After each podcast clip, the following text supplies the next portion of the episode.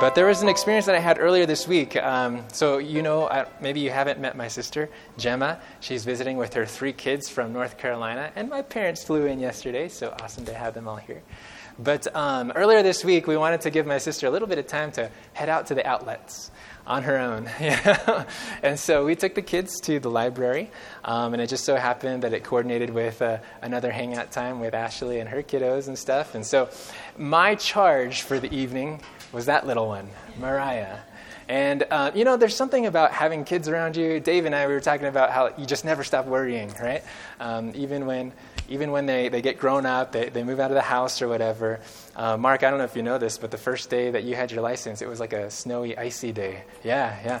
And Dave and Clint and I, we were praying together, and Dave, he was praying. He was praying. And, and so as parents, we feel this heart tug. Like when our kids, when their leash grows long, so to speak, you know, we, we kind of grow worried. We, we get hyper attentive. Um, but then, I don't know if I'm the only one, but like when you have several kids, uh, like, you know, the first one, Justin and Sally, I mean, you're, you're like, hey, what, why, why, is she not, you know, crying right now? Why is she not eating? Why, why is she, you know, all these kinds of things. And, um, but then number two comes, and then number three comes, and that, that hyper attentiveness, am I the only one? Does it just kind of like desensitize a little bit? Oh, they'll be all right. Sniffly nose, oh, they'll, they'll get over it. But uh, earlier this week, when, when I had Mariah as my charge, I found myself even more. Like, just kind of, my, my ears were open, my eyes were open. I wanted to anticipate, you know, her needs. I wanted to um, just be attentive, and I wanted to make sure that she was assured that even if she didn't see her mommy, she was taken care of. And that, that, that little time at the library just kind of uh, piqued uh, or gave me a glimpse into the experience of the angels because I really think that the angels, even though we are not their kids, we are their charge. You know, David, you were mentioning this earlier that they're watching.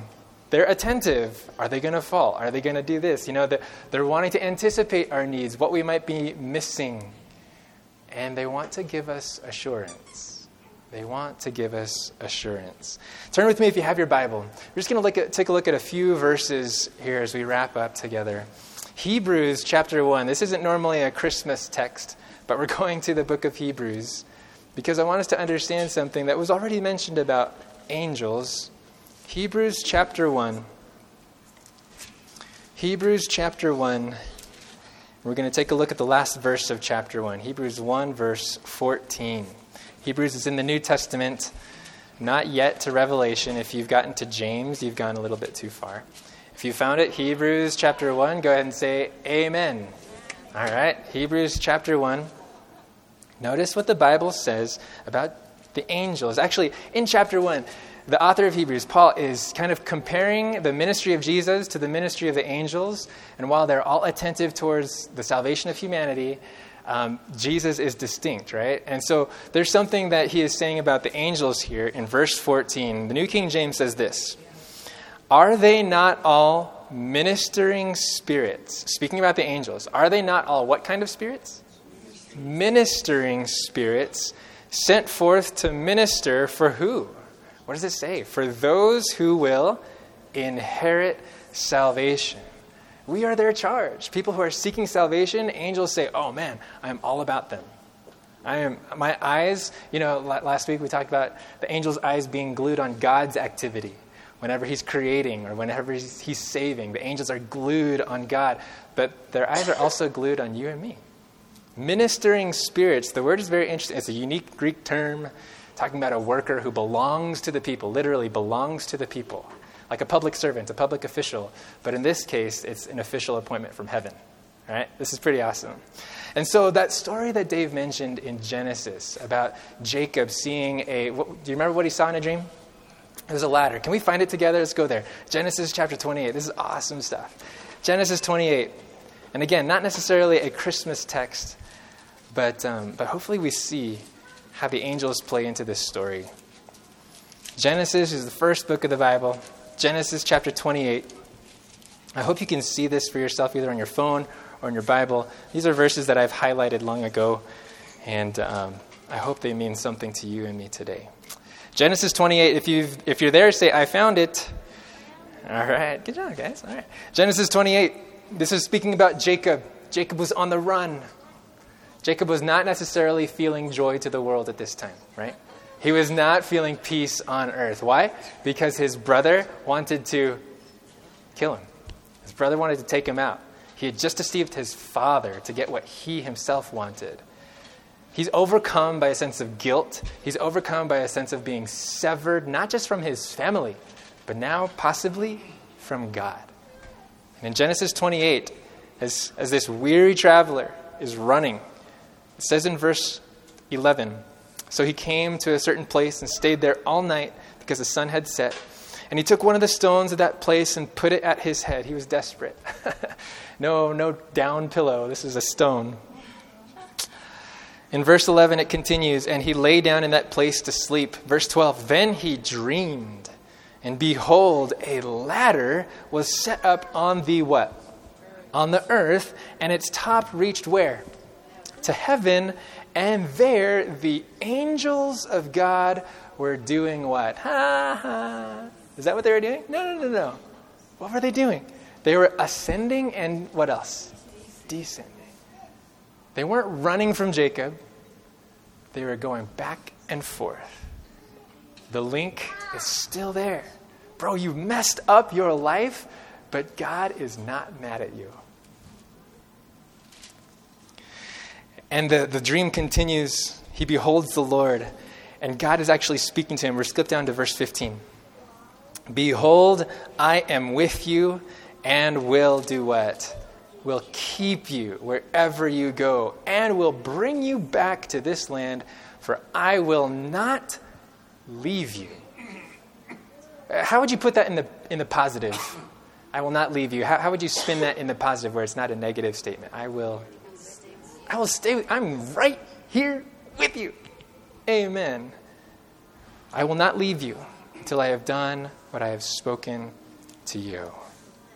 The angels ascending and descending to serve, to bridge the gap, and to express this very assurance that the Word of God is saying, I will not leave you. I am with you. This ladder, just, just picture this ladder. Um, I don't know if, if Jacob ever felt like this, you know, like I'm down here. Who's up there? but, but the angels of God are saying, hey, we're back and forth. This link is sustained. I am with you. I will not leave you. And I think this ladder is a constant, or it's a visual. It's a visual of the constant activity of the angels to give you and I, not just Jacob, but you and I running from God, you and I broken and messed up, you and I feeling as though we are severed from heaven. It's a strong visual of the two assurances of God one, God's presence, two, God's favor. The angels ascending and descending. That means that one, God is present, and two, his favor is upon you. He's present not just to save, or he's present to save and not to sever. And in the Christmas story, when you think about the angels and when they come to talk, let's think about this really quickly. So, so scene number one, actually, if you kind of backtrack before the Bethlehem fields and stuff like that, angels do appear. Angels appear to Joseph, right? angels appear to Joseph saying, Hey, guy, um, you know, this, this whole thing that you've heard about Mary being pregnant and stuff, you're not even married. Um, don't worry. What appears to be scandalous, God is actually in this. And he gives the assurance I'm, I'm with you, even when it looks crazy uncertain. Scene number two the angel appears now to Mary. And Mary is being talked to by the angel. In this, in this instance, the angel says, Hey, again, do not be afraid. Why? Why not be afraid? Because the Holy Spirit will come upon you. Do you realize, again, the angel assures Mary of God's presence?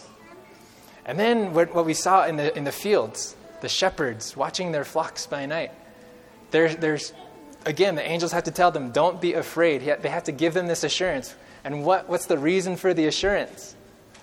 For unto us a son is given unto us a child is born. In other words, the Messiah is present, he's with you. String this together, string this together. Joseph needed to be assured that God was in this, God was with us. Mary needed to be assured that what was going on in her was not you know, uh, her, it wasn't something that she had done, it wasn't a mistake, it was God present. The angels needed to be assured. They were frightened by the glory. They needed to be assured that God was present. I don't know if you're seeing this, but every time they're reinforcing the same message, what the angels need to communicate is the assurance that God is with us. That's his presence. And the assurance that God is not mad at us. That's his favor. Think about this. Think about this. When we hear those words that God is with us, I mean, we, we kind of hear Matthew 123, you know, that Jesus is Emmanuel, God with us. And we, it, it's almost uh, like a familiar phrase. It just kind of rolls off of our tongues, but it also rolls off of our ears. It almost becomes cliche. But I want you to think about what it really means for God to be with us from the eyes of the angels. When the angels see God with humanity, do you know what memories come to mind? Dave was mentioning them earlier. The, the angels have seen God with humanity on the full spectrum. Okay, think about this. We, we looked at Job chapter 38, verse 7. The angels were there at creation, high fiving each other, rejoicing when God created the heavens and the earth. They were, they, so they saw the Creator. They saw God with humanity, face to face with humanity. And yet, just a few chapters later, Genesis 3, they're the ones who have to stand guard at the tree of life. They're the ones that have to see the pained face of the Creator saying farewell to His creation. And so they've seen God with humanity face to face, but now they see God with humanity in, in a way that's pained and broken because there's, there's a separation. It's not the ideal. And yet they see that God is seeking constantly to be with humanity. You know, just kind of review redemption, redemptive history from Genesis. You find Exodus. And Exodus, God is wanting to be with his people, but he can't necessarily be with them face to face, so he shrouds himself in a pillar of cloud and a, a, by day and a pillar of fire by night. And then he gives them instructions okay, I really want to dwell with you. And in Exodus 25, he tells them, construct for me a sanctuary that I might dwell among you. See, this is this God that has been with his people, but now there's a severance, there's a separation. He just keeps wanting to be with us. And this is what the angels see. They see this creator who wants to be with his kids. So much so that throughout redemptive history, their assurance to people like Elisha hey, those who are with us are more than those who are with them. He's present. Okay? The, the angel's assurances to Daniel hey, rejoice, highly favored one. You know, you are beloved of God. This is God's presence, but also his, his favor. And so the angels are giving this assurance all throughout redemptive history. They've also seen, they've also seen just how tragic it is when humanity doesn't realize that God is with us. I don't know if you, man, uh, I think time would, would not allow for us to really delve into the depths of just how important it is to know that God is with us. Um, actually, just this morning, I was reading something in Steps to Christ. Um, it's, it's powerful to me, and I, I hope this makes sense, but it, it's from the, the chapter called The Knowledge of God. All right, I'll read it from over here. it says this When men go forth to their daily toil, as when they engage in prayer. When they lie down at night, when they rise in the morning, when the rich man feasts in his palace, or when the poor man gathers his children about the scanty board, each is tenderly watched by the Heavenly Father. That's awesome, right? No matter what station in life, no matter what, what mode of life, you're watched by your Heavenly Father. But notice this no tears are shed that God does not notice. There is no smile that He does not mark. If we would but fully believe this, all undue anxieties would be dismissed. You guys have anxiety? She's saying, if we would but fully believe that we have a Father who's actually there, everything else would dissipate. That mountain would be minimized. That trial would be taken care of that trouble, that burden, that grief would be healed. If we would but fully believe this, all undue anxieties would be dismissed. Our lives would not be so filled with disappointment as now. We should then enjoy a rest of soul to which many have long been strangers. You know what that's called? That's called peace. that's called peace. And you know what the angels were singing on the night to the shepherds? In Luke chapter 2, it says, Glory to God in the highest, and on earth, what? Peace. Peace. Why? Goodwill towards men. That heaven is not angry with you, that heaven hasn't cut you off, that heaven would do everything possible to span the distance to be with you and me. That's the beauty. I think the angels saw that. That's what brings about peace, to know that God is with us. Peace is what the angels sing. Be whole. That's what peace means in Scripture. Shalom. It's wholeness, completion, nothing missing, nothing broken. Peace only comes when we know that the Prince of Peace is right here with us. The God of heaven wants us. The God of heaven desires us, and that He has done everything in His power to truly be with us. And I think this is what the angels see. When they see the babe born in a manger, they see the God who will do everything to be with us. the angels see it. Do you see it too? Do you see it too? As we wrap up today, two simple appeals. There's a gift in the babe Jesus. There's a gift of God's presence, God with us. And so, two simple appeals. Appeal number one would you receive the gift of God's presence and favor today? Would you receive that? Like, it'd be terrible to see the prettiest gift job that I just wrapped up for my boys. Is the I haven't finished the bow just yet, but it would be terrible to see that remain unopened. God has given his presence. Receive the gift of his presence and his favor. Receive it. Be changed by this. This is what brings peace on earth. There's nothing else, nothing else in this world that will give that rest for the soul to which you and I have been strangers for way too long. Know that God isn't mad at you, He's madly in love with you. and He can't wait for you to come home to His love. Ah, you know, someone would say, but, but I've done this. You have no idea where I've been. I've got this and th- you know that hang up or whatever. I may not know that. The person next to you may not know that. But you know who does? God Himself. Yeah. The one who came to be with you anyway. He knows everything about us and loves us through it. Yeah, and all those things need to be dealt with. That's true. But the safest place to deal with it is in the loving embrace of a God who will be with you no matter what. Where we don't have to worry about, you know, the conditions upon his acceptance. No, no, no. He says, I love you with an everlasting love. That's the only place to deal with our past. It's in the embrace of a God who knows everything about us and loves us anyway. His delight and favor were already directed toward us long before we could say yes to him. Long before we, you know, we could respond to his grace, he already came. and he's going to come again. So, appeal number one receive the gift of his presence and favor. How many of you desire today to receive the gift of Emmanuel, God with us? Amen. Amen. All right, appeal number two. Appeal number two. If this is true, that God is with us, if this is true, that he has given himself, then could it be that a, an appropriate response, besides receiving that gift of his presence, could also be to give the gift of God's presence? You're thinking to yourself, how, how do I give the gift of God's presence? I'm not God. but what if, as God dwells in your heart and mind, we can give the gift of presence and favor to others? I'm not talking about presence with a bow on it. I'm talking about being with, being present with one another. The greatest gift we can give this season is the gift of our presence. My dad made a confession last night. They just flew in from California. They didn't want to pack a whole bunch of gifts in their suitcases.